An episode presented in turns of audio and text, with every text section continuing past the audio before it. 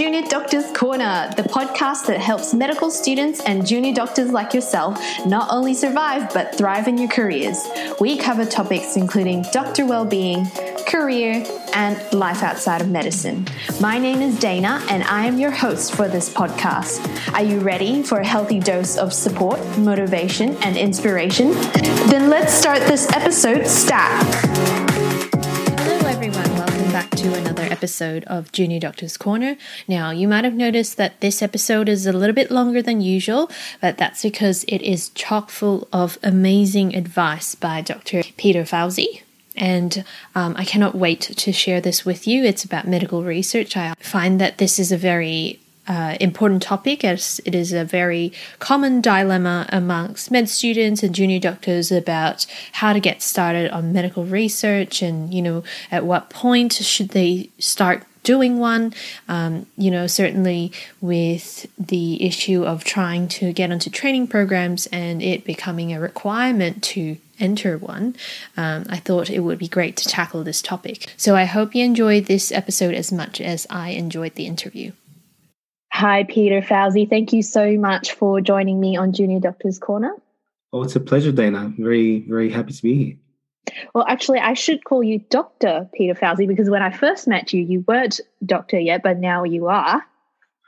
That's right. Um, time flies, and um, it's been uh, it's been quite a journey since. Now you are a currently an intern, um, but you have a lot of experience in research, which is the main topic of discussion today. Uh, before we jump into the meaty stuff, um, can you please briefly introduce yourself to our audience, please? So, um, yeah, um, my name is Peter Fauzi. I'm basically at the end tail of my medical internship at the Gold Coast University Hospital. I've been pretty much Queenslander for the past six years. Um, prior to that, I lived for another six years in Adelaide. Uh, but before that, I lived in Alexandria, Egypt, uh, for the first half of my life, pretty much. So that's my background. I'm an Australian Coptic Egyptian. So Coptic just essentially means that I'm an indigenous Egyptian, just like there are indigenous Australians. So Alexandria was very much a coastal city, which is why the Gold Coast feels a lot like home to me. For medicine, I started off doing an undergrad degree in uh, physiotherapy.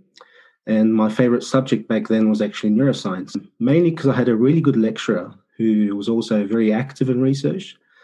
And I think that was really the first time I sort of realized that whilst we kind of knew so much about medicine, um, what we still don't know sort of dwarfs our current knowledge. And I think that particular lecturer gave me a very good insight into that.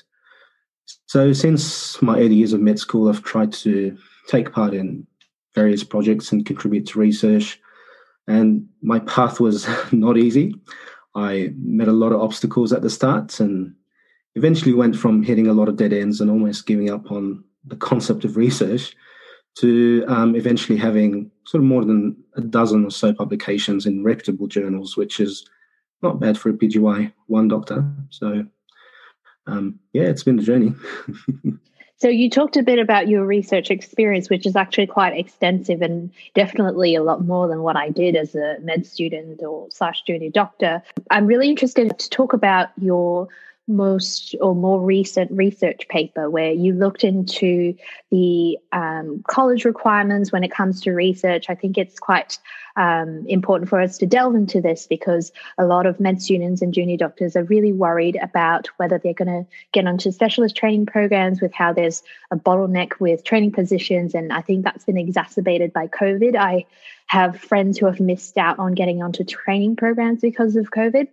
Mm. And one of the things that um, has become a distinguishing features between candidates is, you know, whether they've published a research paper. So, can you please tell us a bit more about your research on this? Yeah, absolutely. So this this was definitely one of the more interesting uh, papers or projects uh, that I had the privilege of working on. The paper was supervised by a number of research experts, um, including Professor Paul Glasziou, who's really a world-renowned um, expert in the area of evidence-based practice.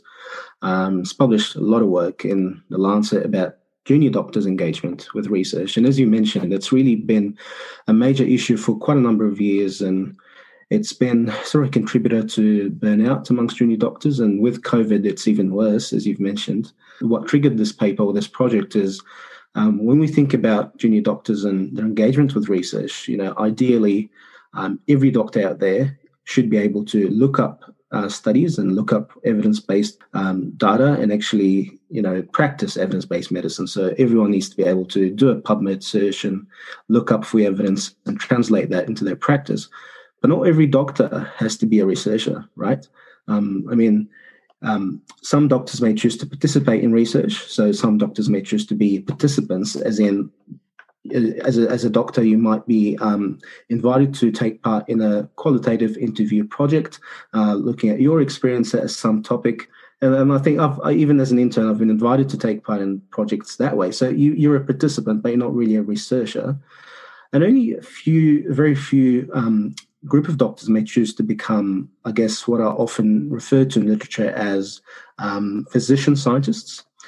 But what we're now seeing is, especially with the demands from training colleges, is that um, there's a huge expectation now in that all, mostly all doctors, by the time they become registrars, they're expected to lead the project, which is a huge change and sort of a big jump from um, previous curricula um, um, outlines and previous criteria by colleges, which has hit a lot of junior doctors by surprise. What we did in this paper, and this was really a mammoth project, is we looked at what every single um, subspecialty in Australia is required um, to undertake in terms of research and experience within research by the time they're a registrar. So we didn't really focus on residents. We mostly focused on what the colleges colleges are expecting of their registrars.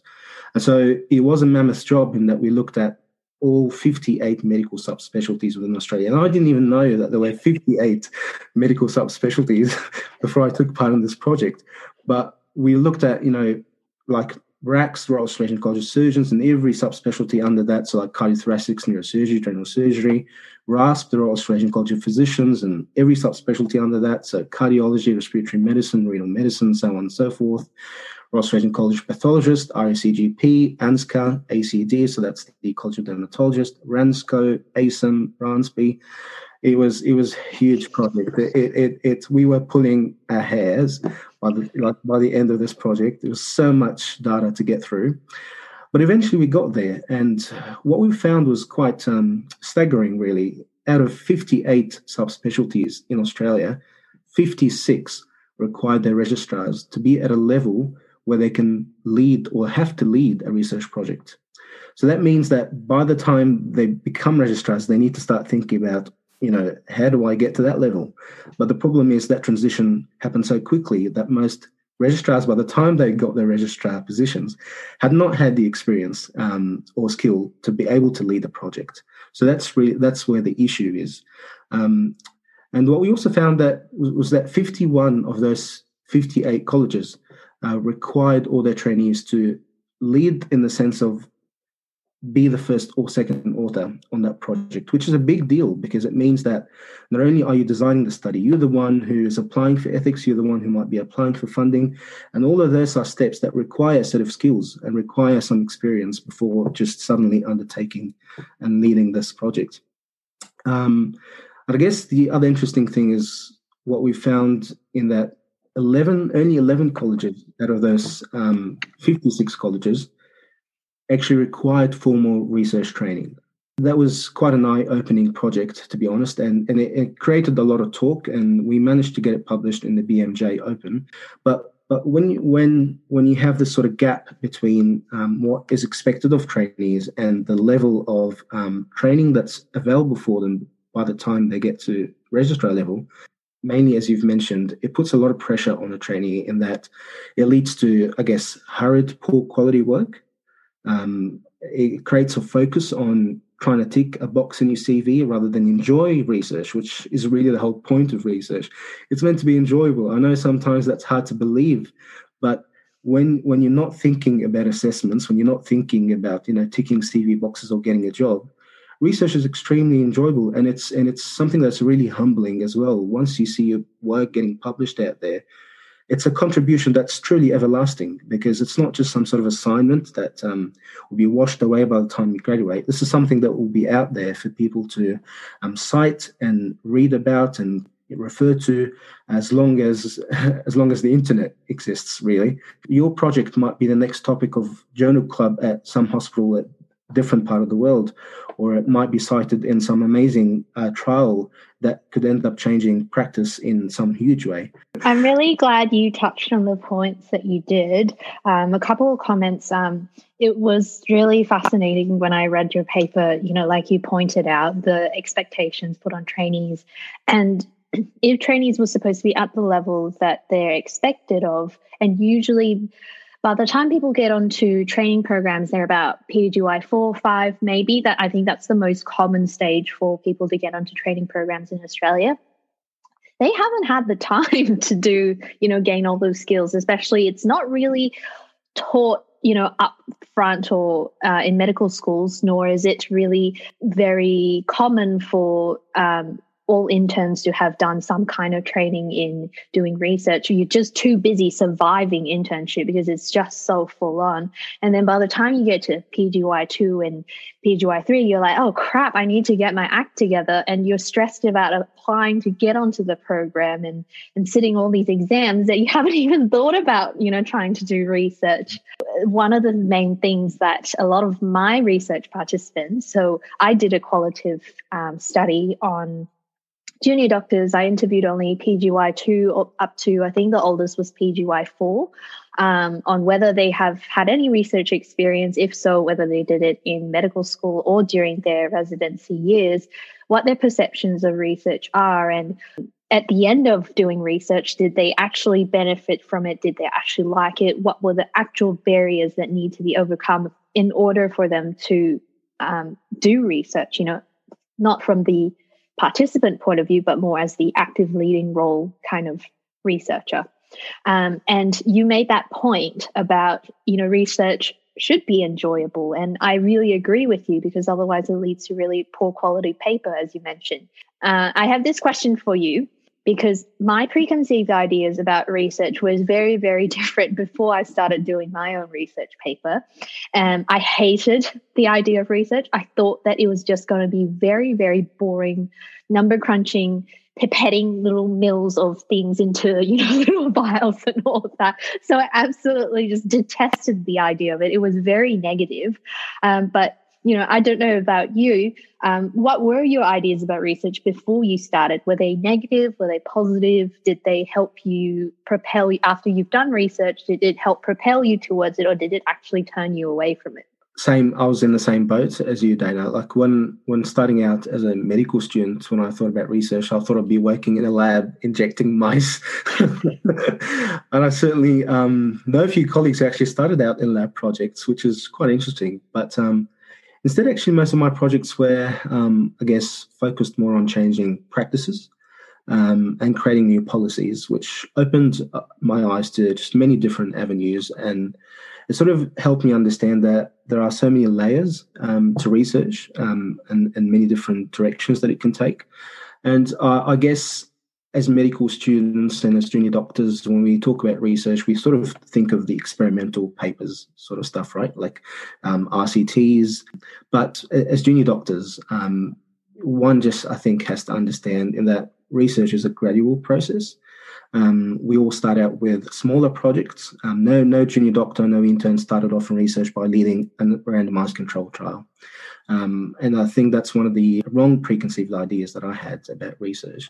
Another thing that really surprised me when I reflect on my um, research experience so far is I think I thought I would always be supervised by doctors, by medical doctors. Uh, but instead, most of my supervisors did not come from medical background. Um, they were full time researchers, so they really knew their stuff. Um, some of them had backgrounds in pharmacy, bioscience, but they were not doctors. Um, but I have to say they they were actually the ones who had the biggest impact on my um, on my attainment of skills and research. Really, because if you think about it, um, like most most doctors and most consultants you work with in hospital didn't have to do any research um, uh, to get in like early on in their career. Uh, and many have so many papers published, but if you look look at they at their publication list, you'll see that they're pretty much the last name on the list, and most of the work would have been done by the junior doctors. Um, and that's mainly because what those consultants do is that they contribute their clinical experience in helping guide the junior doctors with their research questions rather than um, do the actual work uh, in the project, right? But that's exactly where our knowledge and our skills lacking as junior doctors.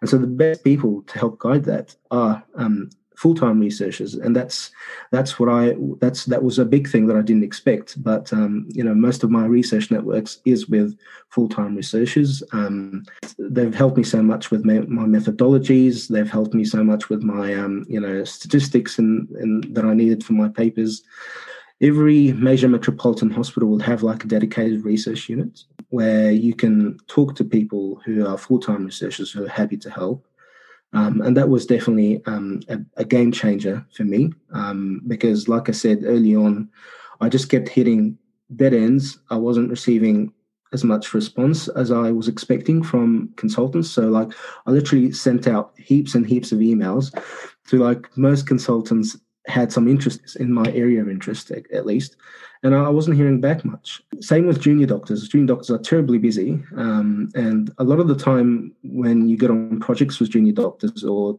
like registrars, for example, when I was a medical student, getting involved with junior doctors was was a struggle sometimes because they they couldn't find the time to supervise you, they couldn't find the time to follow up uh, or respond to your emails in a timely manner. Uh, and a number of projects failed to progress because of that, and that, that was another challenge for me. But it all it all sort of came together um, as soon as I started building skills with the full time researchers, and as soon as I started working um, as a research assistant uh, in some of the institutions, that I started building confidence in leading my own projects um, and even involving other medical students um, whilst I was a medical student as well. So I think that those two big things would be my biggest preconceived ideas. So one would be, you know, I'm not working in a lab, and two is most of my supervisors are not doctors, um, and it worked out perfectly fine. Yeah, and um, I couldn't agree with you more. Um, based on my own research paper, one of the things that uh, junior doctors that I interviewed anyway, they were really concerned about, in addition to finding enough time to actually carry out the research and write up the paper was to have a really supportive supervisor. And the ones who were turned off research were the ones who had really bad experience with supervisors where either the clinician um, didn't respond to them or you know didn't get along with them. It was a very very big factor in making or breaking the research project. The other thing that I wanted to bring up was um, the junior doctors that I interviewed uh, in the past, when they um, had negative preconceptions or ideas about research, they often are the ones who have never had any research, prior research experience. And uh, you can confirm or deny this from your own experience. They often also have this perception that if they want to get onto a specific training program, for example, surgery, which I believe you're interested, when they have an idea of, okay, I want to get onto a surgical training program, then I must only do research that is relevant to only surgery and nothing else. And um, I'm sure you can attest to this because I certainly haven't gone on to become a medical educator because, well, maybe at, some point I will, but that was my, you know, area of research. Uh, but I'm sure you can attest to the fact that even though your topic wasn't surgical, you found and gained many skills from doing the research project, and it still would be applicable to what you do later in surgery. Absolutely. Generally, in medicine, I don't think there's any set of skills that you can gain in a in any discipline that that would not be translatable to another discipline and help you, you know, grow um, in in any other area. With me, most like at least the first three or four projects that I worked on had absolutely nothing to do with surgery, and I was not first or second author on those papers. Um, I did not lead those papers. I was a partic- I was I was a, a co-investigator in those studies, and I attended, um, you know, the meetings between the researchers who were on those projects, and I got to learn how, how to how to apply for ethics, how to apply for funding, how to publish your work in reputable journals. Obviously, in research, we talk about you know the importance of publishing um, because really, if you do a project and you can't get it published, then unfortunately, it can go to waste. But the thing with publishing is if you're so focused on publishing and you can end up landing your paper in a very poor quality journal with a non existent impact factor. And it could really harm your CV. Um, but not only that, you, you're pretty much contributing to research waste, which is the complete, um, I guess, opposite of the true intention of research. Rather than contributing valuable input, you, you are just wasting everyone's time and you're actually risking um, a non suspecting clinician who might use your paper and translate that to their practice, which could eventually and ultimately harm patients. I think generally, when it comes to research, really need to keep an open mind, first of all, on gaining skills and learning how to do research. And then the part about ticking off your CV boxes should come later. It should come after you've built the confidence in leading a good project and, producing good quality work that you will be proud of when you become a consultant in your specialty. You can then look back and, and say, you know, when I was a trainee, um, I worked on this, and and this has actually gone on to contribute to this particular trial or that particular literature review. You feel like you did something good. You know, you feel like you've contributed not just um, at the individual patient level, which is amazing, not not not undermining the clinical work, of course, but at the same time, you you're you're impacting um, medicine at a global scale, and that's really what research is. And and a lot of medical schools are recognizing this in that you know how like most med schools where MBBS now a lot of MBBS are being converted to Doctor of Medicine MD, yes which is a master's um, qualification, which requires many of the medical schools to contribute to, sorry, to incorporate research and I guess make projects available to their students. And that's often the advice I always give med students is, you know, if you're part of an MD degree and there's and there are research projects available, even if the projects that are made available to you are not particularly relevant to what you want to do later on in your career, jump on it because not only are you going to get research writing experience, data collection, ethics approval, that sort of thing. You're also gonna you're also gonna get opportunities to present your research, and presenting is one of the best fruits of research. That's where true networking opportunities come your way. It's really an, invigorating experience when you stand in front of an audience and and talk about research because no matter how junior you are, you, you, you are the expert in that particular area that you are um, relaying to, to, your audience. And that, that was a huge thing for me when I started as a junior medical student, like early on in med school. As soon as I started presenting, like I was like, wow, this feels amazing. Like there's all these senior consultants who are giving me their full attention.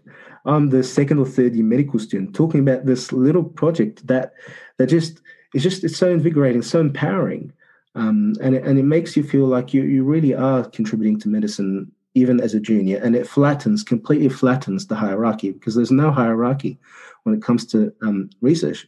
Whatever you're presenting, no one else knows about that topic better than you. And believe it or not, it will have even wider applications than just clinical medicine or you know medicine related for example, if people think that my interview skills are pretty good, it's because I gained it from doing my qualitative research, spending hours interviewing doctor after doctor. You know, certainly there's lots to be gained from doing research. It actually is. Uh, the benefits are far reaching and beyond medicine, in fact. Now, I know you already covered a uh, little bits and pieces of tips on getting involved in research because you mentioned please get full time researchers involved as your supervisor rather than your clinicians who are just busy focusing on seeing patients. Um, can you please share? Um, you know, do you have any other tips for med students and junior doctors on how to get involved in research? Absolutely. Uh, I think the best thing um, I can say, and it's really not my own tips, but um, when I was a final year medical student, um, I was really lucky to have the opportunity to co convene the research MD conference for my university. Um, and what we did as part of that conference is we actually held a panel um, and we invited some of the junior doctors who had a very positive experience with research. And we also invited um, a few full time research experts who worked very closely with junior doctors. And one, one of the big tips that they gave was you really need to come up with a good research question. Some people work on really amazing projects and they put so much effort into it but they, they haven't looked up literature or they haven't investigated literature well enough, um, and then end up being disappointed in that they realize that their research has actually been replicated multiple times before, um, and therefore you're not adding new knowledge, and your work is not going to get published really that way. Um, but to come up with a good research question, you need to go back to basics. You know, the basics you learn in medical school, and that's really how to do a good literature review, how to search for literature on PubMed. And there's YouTube videos that can teach you that can teach you how to do that perfectly. So even if you don't remember how to do that from med school, just look up how to do an advanced research um, on PubMed um, and learn how to identify gaps in the literature. Um, that's not, not not a very hard task, but it also requires you to be just curious in general so, like, if you're a junior doctor, if you're an intern or um, you know a, house officer, and you come across something interesting, you come across a patient who comes in with, um, like for example, a few months ago, whilst I was working um, on one of the medical wards, a patient came in um, with a chronic subdural hematoma, and the, the hematoma was evacuated by the neurosurgeons but they had been on blood thinners before they've had the hematoma. So then came the question of, well, when do we restart the their blood thinners after they've had the hematoma evacuated. And when I spoke to consultants, everyone was like, "Oh, this is a consultant decision. Every consultant has a different opinion about this." And I was thinking, okay, so clearly there's no guideline. Clearly, everyone seems to have their own opinion. Maybe it's worth doing a literature search and seeing and, and looking up, you know, what does literature say about this? Are there any guidelines that we don't know about? And the truth is, I found a big gap. Um, there wasn't much, and everyone, every paper came up with their own way about doing it. And then the idea came that this was the right time for a literature review. And I discussed it with a consultant, and they said, yep, based on our clinical experience, this would be a good project to work on. This would be a good addition to literature. And we started working on the literature review um, for this. So you just need to be curious. And sometimes I actually keep like um, like on my notes app on my phone. Every time a question pops up in my head, I sometimes just keep a list of those questions. Um, and and when the time comes and when I feel like I have time, I then look back at those questions and think, okay, maybe this would be a good project to work on. Um, so you just need to be naturally curious to come up with a good question.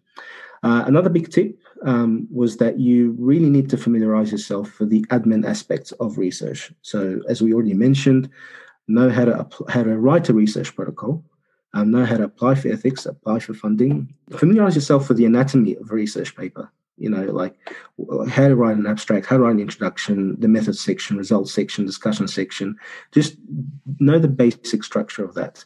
If you're interested in literature review, familiarize yourself with the PRISMA guideline, for example all, all it will take you is a few clicks on Google, look up what a Prisma pathway or flowchart looks like, and you'll understand how to do a systematic literature review. Junior doctors, medical students, we're all bright, we're all smart, um, and it honestly takes a few clicks and just a few minutes. Just make the decision to look up how to do that. Start bringing up those discussions with your consultants, and as soon as they see your keenness, they will offer some of their clinical questions, which can be translated into projects. Um, as I think another tip that we were given, but I think that's something we already mentioned, is it's important to understand that research is a gradual process. So start off with smaller projects. So sometimes people start with small case reports um, um, or case series or uh, cohort studies, um, literature reviews, um, and don't don't forget qualitative studies. So a lot of people just focus on quantitative type studies, but what about you know qualitative studies? That's my really, favorite. yeah, so they're, they're, they're, fun. Like you're interviewing people, it's it's it's fun. You get to know them. Plus, you know, it, nothing nothing gives a better insight into patients' experience than hearing them um, express those than just looking up numbers and analyzing numbers. It's research is not all about numbers and statistics. Um, so, and that that's the easier type of research. It's something that any junior doctor can get started on. Um, and as you already mentioned, Dana, choosing a good supervisor. And one of the uh, guests that we had on the panel um, said very wisely, you know, choose your project. sorry, choose your supervisor, not your project start thinking about networking opportunities. Um, and obviously, presenting your research is uh, one big way to do that. It's obviously very tricky now with COVID, mm. but most hospitals, particularly those large metropolitan hospitals, will have their own dedicated research units. They'll have research workshops, and th- those are gold mines. Workshops, research workshops are gold mines for you to meet other researchers and get involved in projects, pre-existing projects. So you don't have to think hard about choosing a topic. You just need to tell them, look, I'm keen to learn. Um, you, can I be involved? And I've never, I've honestly, I've never heard of anyone who've asked a research, like a full time researcher, um, and said, and and the answer they got was no. Um, there's always room to be involved. Um, don't like don't go in with the um, with with the goal of being first, second author. That's just that that's that's a huge red flag to any researcher. if you if you go in with that mentality, it just me, it's just it's it's horrifying when you do that. Um, when anyone does that, it's just it's very alarming because it shows that your whole intention of being involved in research, as we said, is getting a job, and that's for full time researchers. The the worst thing is producing a paper that's only going to contribute to research waste. That's just not acceptable. It's wrong. Uh, journal clubs, yeah, that's the other one. That's the other big thing. Journal clubs are really good. Um, so if you're a med student or a junior doctor, um, show some keenness in journal clubs. Um, maybe for a junior doctor, offer or or uh, volunteer to your consultant if you can present a paper in one of the journal clubs and and get some advice on how to interpret research and how to critique papers because you can't trust anyone. You can't just read the paper and be like, okay, that's what it. That's just read the conclusion. Be like, okay, yep, this this drug is beneficial. Nope. You have to. You, you can't trust anyone. You have to read very critically. Um, and journal clubs, in my experience, have been the best way to gain skills in being critical when reading research because that's really what journal clubs are all about. The paper is out there, and everyone will start thinking, no, this is right, this is wrong, the methodology was not great. Should we trust their sample size? Should we trust their stats? And listening to those discussions, you learn so much by osmosis by just attending those journal clubs. Thanks so much for sharing all those. I couldn't agree more with you. I think the only other thing that I would like to add, because you know those are really great tips um, for med students who struggle with approaching other people, because when you're a med student, you're at the bottom of the food chain and you're really shy, and you often get you know stamped out or overlooked by um, junior doctors and registrars and consultants if you don't feel comfortable approaching a journal club or say the research center of a um, metropolitan hospital your other option is to talk to your own lecturers and um, you know associate professors at your medical school because oftentimes not only are they lecturers they are also uh, especially the ones who are called associate professors or professors they are actually uh, part-time or some of them even full-time academics. And sometimes even if they don't have something that you can be involved in yet they can tell you oh i know so and so who is involved in this. You should get in touch with them. And that was how i fell into my research paper. I actually wasn't that as proactive as you were peter. Like you, you you were really persistent in like you know actually sending out emails and reaching out. And meanwhile i was sitting back thinking man, I really don't want to do research. And then, you know, there was an email that came from one of my um, professors who was um, sending it to the whole cohort saying the medical student who had signed up to do the paper dropped out because she was pregnant, she was having a baby. She's like, can't do this, this is too stressful. And then I looked at the research question because it was already formed at the time, and I thought, oh, I actually think that's interesting. You know, like for once, like I was um, vaguely interested in something related to research, and I just put my hand up and fell right into it. So, worst comes to worst, if you can't get anything through hospitals or journal clubs, which most of the time, um, a lot of good clinical type researchers will come from there um, if that's what and i think most junior doctors tend to want to do those kinds of kind of research because they think that they are then they feel like they're actively contributing to clinical medicine. But if you can't then you know you can always fall back to universities. Like they're a great source. Certainly. I mean uh, that's really the place where research starts isn't it? University that's where academia is. Yeah. Um, so yeah definitely now, um, I know I mentioned it a few times already at the start of this interview. Um, you know, junior doctors and med students are constantly saying how they don't have time for research. Now, Peter, you're a very busy person. How do you juggle between your clinical work and research? Um, I mean, excellent question. Um, it's it's not easy, um, but it gets progressively easier. I think with experience, um, you become more efficient at it. Um, I used to really struggle with this. Um, what I decided to do at the beginning of my internship is just to take a complete break from research and focus on being a good doctor. um, and learning just how to be a good intern or a good resident.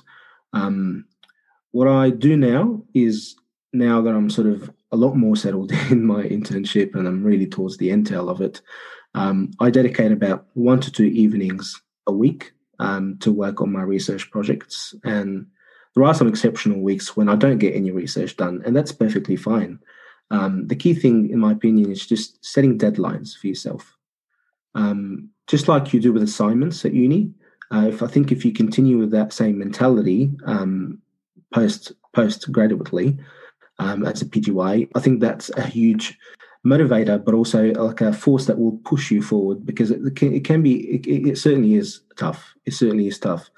But once you learn to respect those deadlines, in my opinion, especially if you're a part of a team, um, those deadlines are absolutely are absolutely crucial, um, and they will they will push you to get the work done. But at the same time, um, when you have deadlines, you can sort of relax a bit because you know that there's a certain point at which you need to start working hard and a point at which you need to relax. So that's I don't know if that makes sense, but um, I, that's just how I think about it. My advice is don't think or do any research when you're at work. Work time is just like sacred. I've seen junior doctors trying to collect data, like in the doctor's office.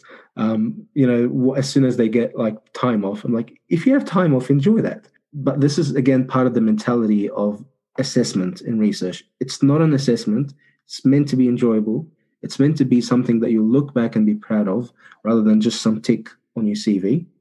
Um, and I think one must be a good clinician before any other form of extracurricular activity. So it's ultimately it's clinical experience and patient exposure that will guide research and topic selection. That's just how I do it at the moment. It might change in the future, but that's what works for me that is a very good idea. And I think if we don't set deadlines for ourselves, it can fall on the wayside and then it may never happen. Like, for example, you mentioned, you know, projects do, a lot of projects do fail to progress.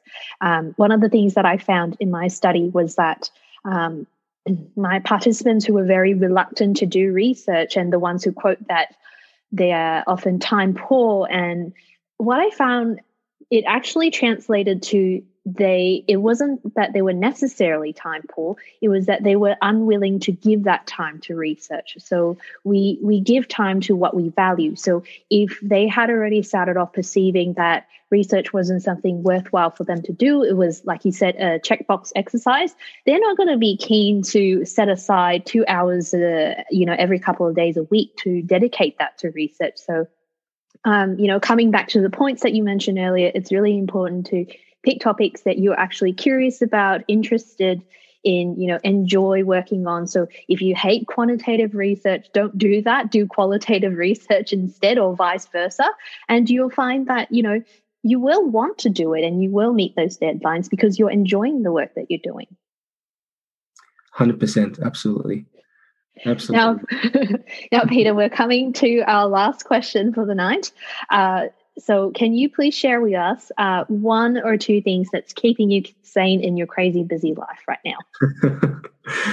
oh, oh. Please tell me there's something else other than research. Sure, of course. oh, of course. I mean, no matter what you do, I, you really should never lose yourself because um, research can be very exhausting and time consuming at times. Uh, personally, even though I like to think that I'm, a, I guess, an analytical person, I'm very much right sided in my thinking. I love arts.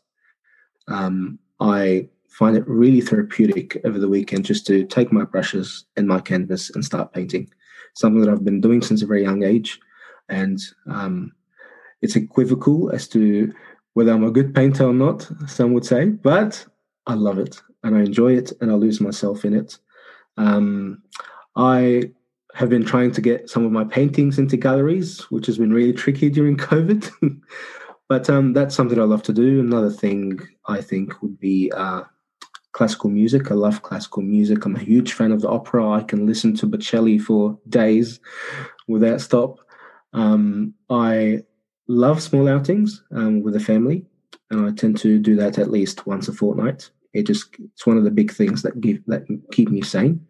Uh, I think the path of a doctor in general is, you know, full of obstacles, and in my opinion, to get over those obstacles, you need to build self confidence. And one of the my in my personal life, one of the biggest sources of that self confidence is um, the support I get from my family. Um, you really need to have someone who truly believes in you, who you know um, that this person truly cares for you, and when when they when when this person who truly cares for you gives you that confidence, um, you you really become unstoppable because you don't get the you don't need any sort of affirmation or reassurance from anyone else once you have someone so close to you who gives you that confidence that's one of the huge things that keep me sane.